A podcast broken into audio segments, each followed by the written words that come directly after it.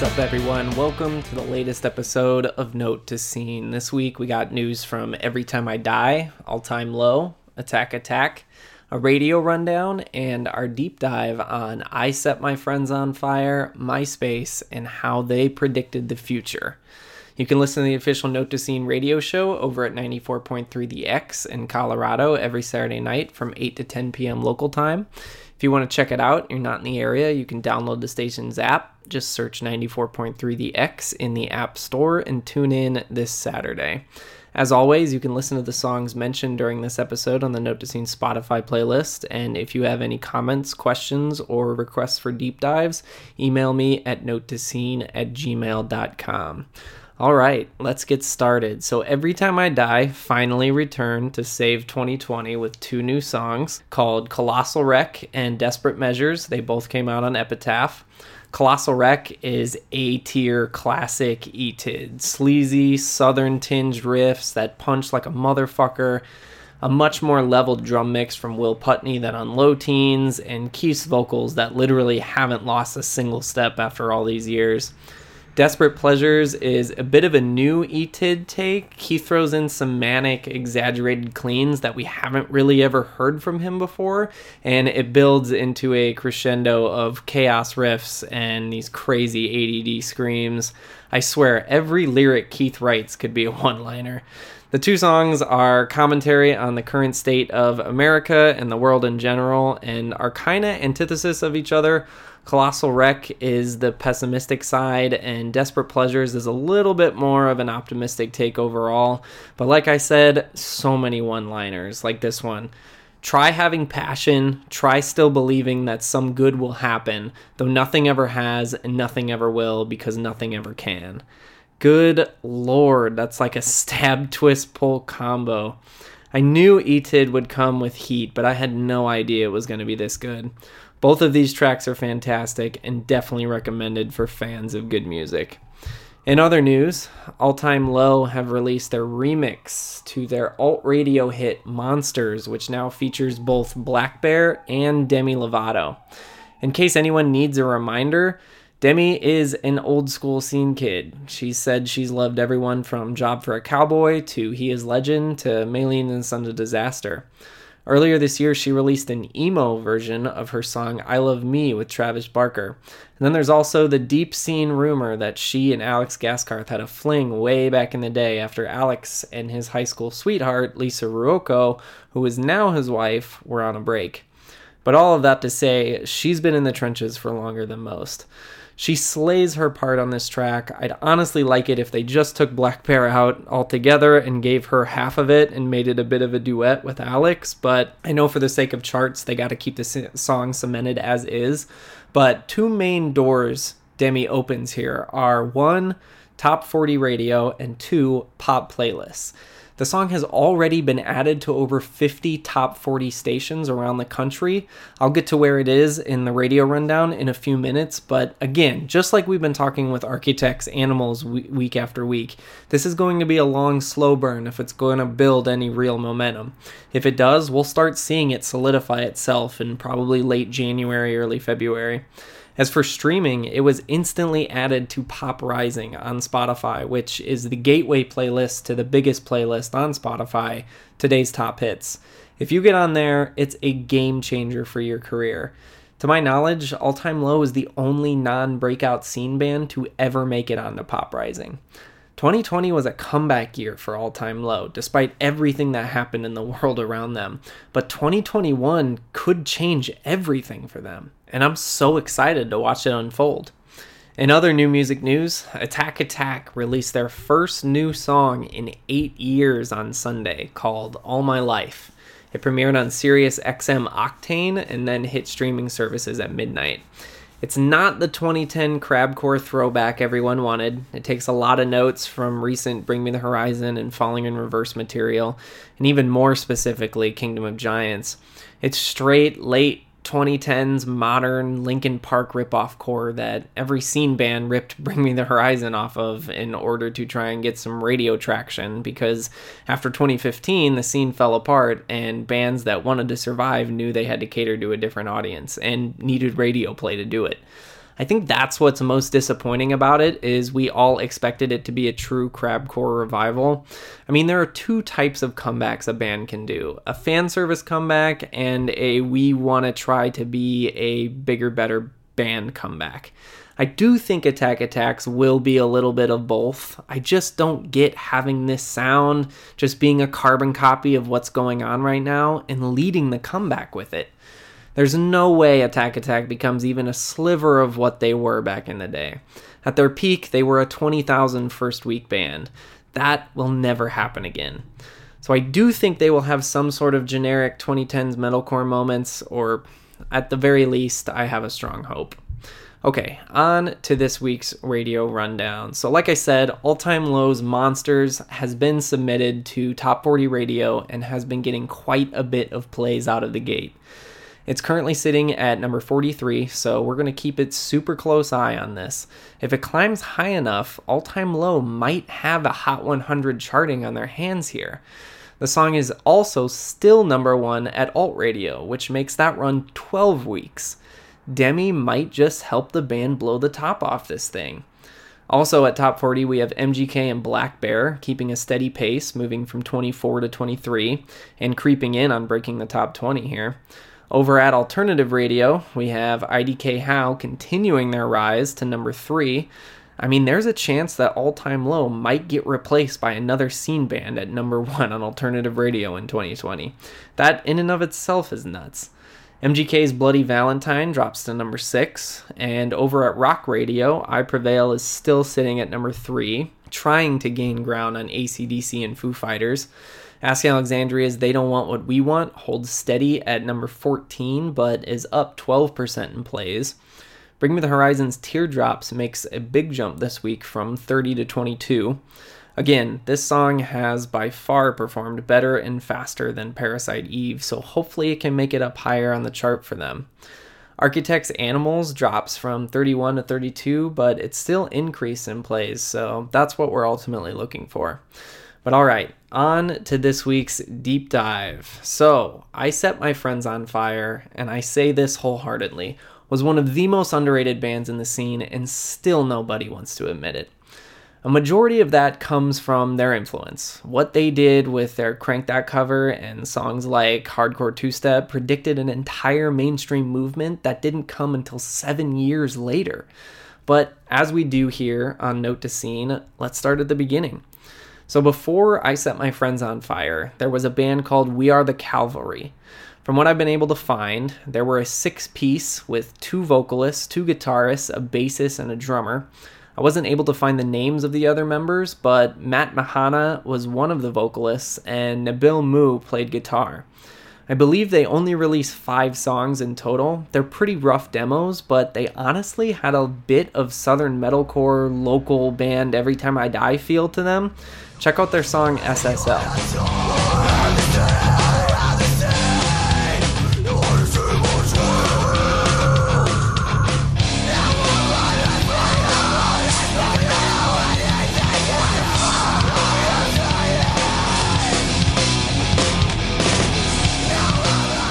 So after We Are the Cavalry broke up, Matt and Nabil formed I Set My Friends on Fire in the fall of 2007. People have always assumed that they got their name from Aiden's song I Set My Friends on Fire, but thanks to Spin's old feature of where bands got their name from, I found out that that was pretty far from the case. Here's what Matt said. The name is based on lyrics from a song by one of our old bands called We Are the Cavalry. The song was My Maserati Goes 185, and the lines were The altitude is higher, we have something to set on fire, your face in flames. We thought it would be cool to keep the spirit from the old band and put it into our new band. And then later on, he talked about Aiden. Here's what he said There's actually a band called Aiden that has a song called I Set My Friends on Fire, which we had no idea about when we named the band. I'm pretty pissed about that. That band sucks. Surprisingly enough, that comment has aged pretty well. For anyone interested, just go see what William Control has been up to. But, anyways, the first song I Set My Friends on Fire ever release ended up being their biggest moment. It was their infamous cover of Soulja Boy's Crank That. The world had never heard anything like this before. It was a shoddy recreation of the song's original beat with ridiculous, whiny fry screams of the rap over the top. It sounded so bad, but also kinda hit for some reason. And nobody had any idea why. Kinda like some of the shit that came out of the emo SoundCloud rap era in 2015 and 2016. But there was a time in late 2007, early 2008, where if you knew this, you were hot shit in scene kid circles. And as if the song wasn't over the top enough, the borderline deathcore breakdown at the end sealed the deal. MySpace actually deleted the band's profile three times because the song was getting so many streams, they thought they were using software to fake them. Even though the plays were actually real, I thought this was the first instance of even a mention of fake streams in history. But actually, the first one I know of now is in 2003 when Bradley from Chiodos gamed Pure Volume's play counters and got the band to the website's front page, which eventually got them signed to Equal Vision because of it. But I Set My Friends on Fire weren't faking their streams and still had to start over multiple times. I actually found an interview that Nabil did with a local Miami news website in 2008 where he said they thought about just giving up after MySpace took their page down for the third time. Apparently, the song was doing 50,000 plays a day, and the site's moderators thought that was impossible. Could you imagine telling them what the internet would look like 10 years later? Here's what Nabil said about it. The thing that made me think this wasn't worth it is that the third time after we got deleted, someone made an exact replica of our page and even used our pictures. Matt's phone was off or something, so I wrote to the page, and some kid pretending to be Matt wrote back saying he'd call me. Then Matt finally called me and was like, What's up? And it turns out those kids with the page were writing to everyone who said they loved us and saying these hurtful things. So apparently, Nabil's older brother was an entertainment lawyer and threatened MySpace with quote unquote strongly worded letter to bring their page back. They had 5,000 friends when they did end up bringing it back, and that interview was about a year later, and they had 97,000 at that point. So after they got their profile back for good this time, they put up three other songs ASL, Beauty is in the Eyes of the Beer Holder, and Hardcore Two Step. They were mostly proto screamo tracks with surprisingly massive hooks. I mean, make fun of this band all you want, even now in 2020, but damn it, they could write a hook back in the day.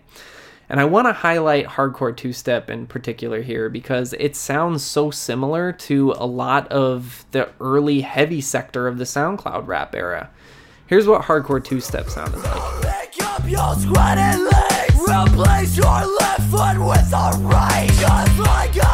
Replace your left foot with a right Just like a pump you wanna cover You finna be two-stepping all night You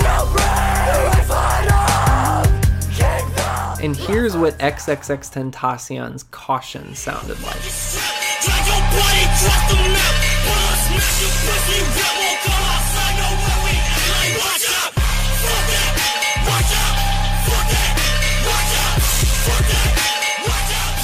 X posted that as a snippet on his SoundCloud in 2015, so seven years later, and that snippet clip has over 12 million plays. It wasn't even a full song. Obviously, there are differences here, but I'm trying to tie together the blatant correlation between the structure of these eras. And Ism Foff was doing it more than half a decade before any of that movement even started. But so all of this hype quickly caught the attention of labels, and they ended up signing to Epitaph in early 2008.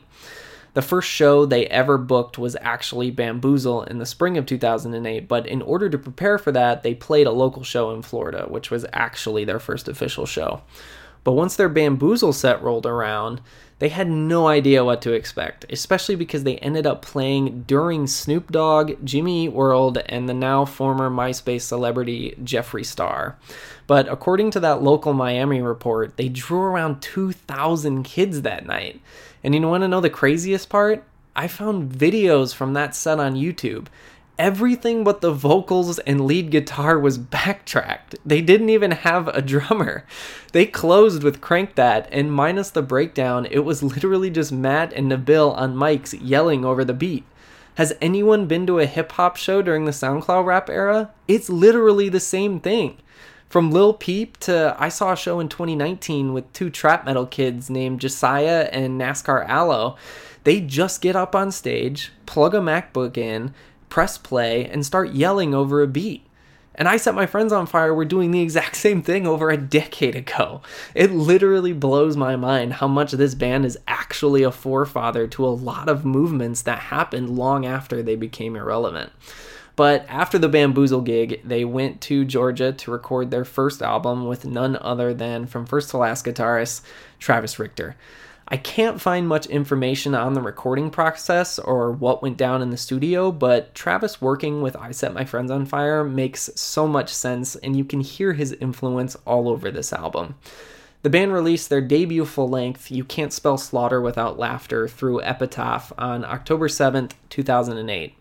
As you can imagine, critics hated this thing. Even alt press took a shit on it, giving it a half star, saying it failed because there wasn't one memorable moment. It's just so funny because most critics took a shit on SoundCloud rap when it started too. I absolutely think bad music exists. Anyone who listens to this podcast knows that. But critics and critic culture tends to be this holier than thou complex where anything that doesn't fit into their box of talent isn't good. And if you try to parody anything, which I Set My Friends on Fire did a lot, they turn their nose up at that instantly. They think art shouldn't be a joke and it should be taken seriously at all times. And then you're just left with douchebag pitchfork fodder, which to me is by far the worst community in this music industry. Now, I absolutely have my soapbox moments, and this is probably one of them, but I always try to give art, serious or not, a chance. There was a reason Lil Pump's Gucci Gang was a smash hit, and even though I've found most of Pump's shit pretty unlistenable, I still tried to understand it. And before everyone goes, people are dumb and like dumb things, I promise you it's way deeper than that. I Set My Friends on Fire was never supposed to be taken seriously, so if you go into it trying to take it seriously, you've already missed the point. So, Slaughter didn't sell enough to debut on the top 200, but it was absolutely a MySpace hit. And it felt like as long as they made the right tour moves, they can make a pretty decent first week splash with their next album. To me, the structure of things that rhyme with orange has the bare bones math behind any good post hardcore song. That hook will still randomly get stuck in my head to this day. And it didn't matter that their lyrics didn't make sense half the time, the math was just that right the arpeggio synths, simple chords, gang vocal melodies, and screams. It's just a template for basic but solid post hardcore. Okay, so the album is out, and not even two months later, they were already releasing more new music. But this time, it was a genius move, releasing it in partnership with the OG YouTubers Smosh. So, we are really digging up a ton of internet history on this episode here. Okay, so Smosh basically showed the world, they were kind of the originators, that you can make money, and good money at that, off YouTube videos. It has certainly fallen from its heights, but at three different points in history, the Smosh channel was the most subscribed channel on all of YouTube. In November of 2008, I Set My Friends on Fire teamed up with them to release a collab song called Sex Ed Rocks. They made a music video for it too, which, according to a press release I found from Epitaph that was sent out after the video dropped, had 778,000 views in the first three days, and that was enough to make it the number one video on YouTube at the time. I'm assuming that stat was taken from an early iteration of YouTube's trending chart, but after this, they went out on multiple tours. But the documentation on a lot of those runs were very poorly preserved thanks to MySpace becoming just a black hole of lost information. What I have been able to find, thanks to Lambgoat yet again, is in the spring of 2009, they went out on a tour opening for Drop Dead Gorgeous alongside Alesana, Fear Before, and With Grace We Fall. That summer, they did what any scene band with hype should do spend the entire summer on Warp Tour. I believe when they started touring in 2009 is when From First to Last drummer Chris Lent officially joined the band. So live, they were a three piece at this point. I've dug up quite a few classic live videos from this era of the band that I'm going to be tweeting out on the Note to Scene account over the next week. So if you want to check out some scene history, be sure to follow on there. I actually found one of them playing Warped that summer, and Caleb Shomo from Attack Attack, now Beartooth, is standing behind them on the stage the entire time. It's fitting because Attack Attack took Ism Foff out on their headliner that fall with Miss May I, Our Last Night, and The Color Morale. At that point, Attack Attack was still on the Someday Came Suddenly cycle, so even they were playing like 400 and 500 cap venues. Also, in the fall of 2009, they released their second and final collab song with Smosh called Four Years Foreplay. And I don't give a shit how laughable this song is, that hook is ridiculous. So simple, yet so damn catchy. Check it out.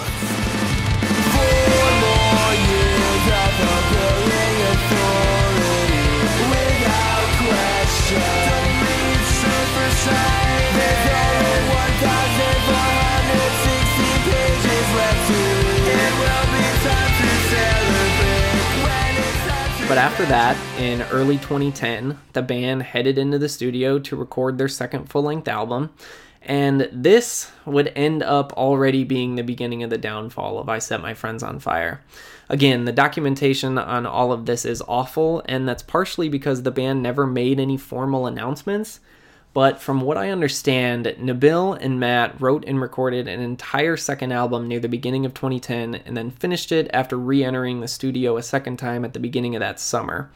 I can't figure out who produced that original album, but I would assume it was Travis from From First to Last because he did Slaughter and then ended up doing the official second Ism Foff record. But so this original second album, Nabil and Matt made, Epitaph hated it apparently they rejected the entire thing because it was too serious and didn't have enough of the hip hop elements that Slaughter had. And that came after Nabil was feeling a bunch of stress to follow up Slaughter, and that was causing tension between him and Matt. You see, the writing dynamic of the band was that Nabil wrote all of the music and Matt just wrote the lyrics. But after the tension and stress from creating the original album, and then Epitaph rejecting it, Nabil quit the band. All of this finally came out in an interview Matt did with Dead Press in 2018. He gave a massive quote telling the entire story of the truth behind what happened with the second I Set My Friends on Fire album. Here's what he said. Basically, the label heard it and said, This isn't like the first album at all. It's more mature. They wanted more hip hop. But I wasn't writing the music at the time, but I knew what they wanted. I said, I know what you want, but I can't write yet. Nabil wrote all of the music. He would go into his room for like two weeks and write, and more power to him because I know how it is to write now, and I can't write with anyone around me.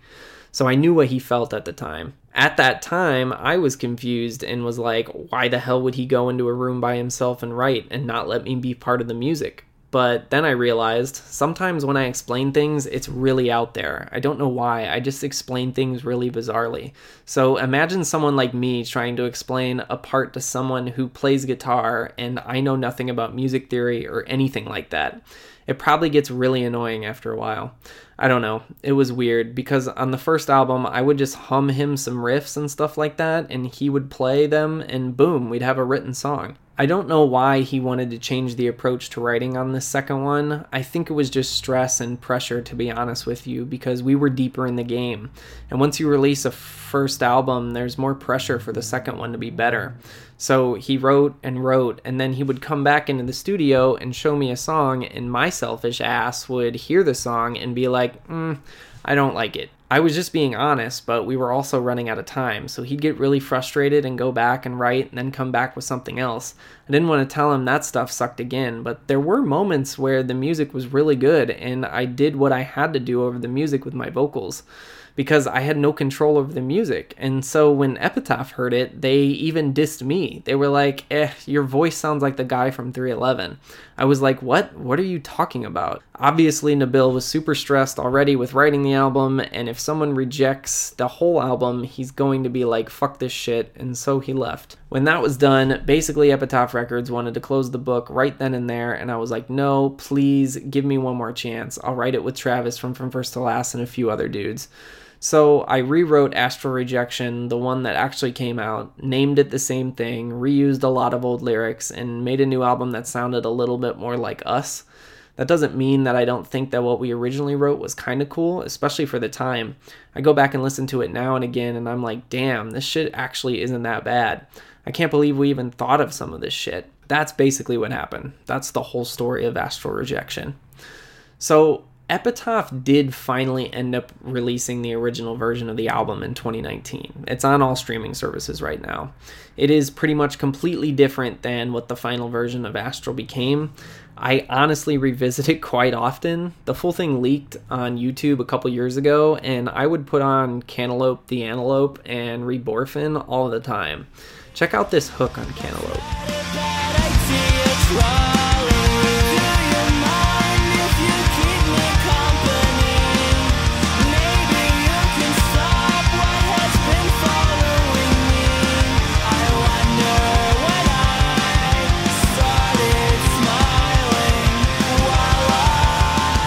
But so Matt recorded the final version of Astral with Chris and Travis from From First to Last, as well as Andrew Tapley and Nathan Blasdell. The record was originally supposed to come out on June 22nd, 2010, but ended up officially coming out on June 21st, 2011. And by then, a ton of the band's hype was gone. Matt had actually spent the last summer on the first Scream It Like You Mean It tour after Epitaph rejected the original version of the album. He was on it alongside Silverstein, Emery, Dance Gavin Dance, Sky Eats Airplane, and Close to Home. I mean, damn, there are so many intersecting timelines right there. But as far as I can tell, Astral Rejection never broke the top 200. So, despite the overnight hype the band had at one point, they never actually made very much commercial ground because as soon as it started, it was pretty much over. After this, Matt implemented a bit more of a solid touring lineup that had a few shakeups during Astral's brief cycle. They spent the summer of 2011 on Warp Tour in support of the album, and then in the spring of 2012, they went out on a headliner with A Lot Like Birds, Greeley Estates, and A Bullet for Pretty Boy. They were playing super small caps, a couple hundred tops. Then the band pretty much went silent soon after that. There was never a breakup post or even a hiatus post. Matt shared some sporadic songs over the next few years that were really experimental and lo fi. Like he said during that Dead Press interview, he was literally just learning how to write music. They started touring again in 2015 and they actually played a ton of shows all over the world over the next few years after that. Matt had announced that a new album called Caterpillar Sex would be the official third I Set My Friends on Fire album. It still hasn't dropped to this day. They did sign a Tragic Hero in 2016, and that seemed to be a pretty big shit show. According to Matt, there were only signed to them for about four months. They've dropped multiple random tracks over the last three years to Spotify. Most recently, they put up a four song EP called Online Now. Three of the tracks are basically either lo fi, emo, SoundCloud rap shit or MySpace bedroom pop, depending on who you ask. And the other song was an acoustic version of Things That Rhyme with Orange with Lil Lotus on vocals. So, despite teasing a lot of activity in 2019, they didn't do a whole lot. And then 2020 shut down everything. So, how do you tie a bow on I Set My Friends on Fire? It's a wild tale of overnight success with a small set of art that ultimately predicted the future in more ways than one with both the SoundCloud era and YouTuber crossovers, all with its fair share of problematic lyrics, label pressure, and internal combustion that left a literal kid that didn't even know how to write music to pick up the pieces. It would have been so interesting to see what I Set My Friends on Fire would have turned into if Nabil stayed and Epitaph would have let them release the original version of Astral with a full push. But despite going viral multiple times online, we never saw the full commercial potential of I Set My Friends on Fire. So go spin Slaughter and pour one out for another scene story of what was, but also what could have been. Thank you so much for listening this week. If you have any requests for deep dives, email me at notetoscene at gmail.com. You can subscribe to the show wherever you listen to podcasts. Follow Note to Scene on Facebook, Twitter, and Instagram. If you enjoy the show, please drop a review on iTunes. I'd appreciate it very much. Until next week, stay safe, and I'll talk to you soon.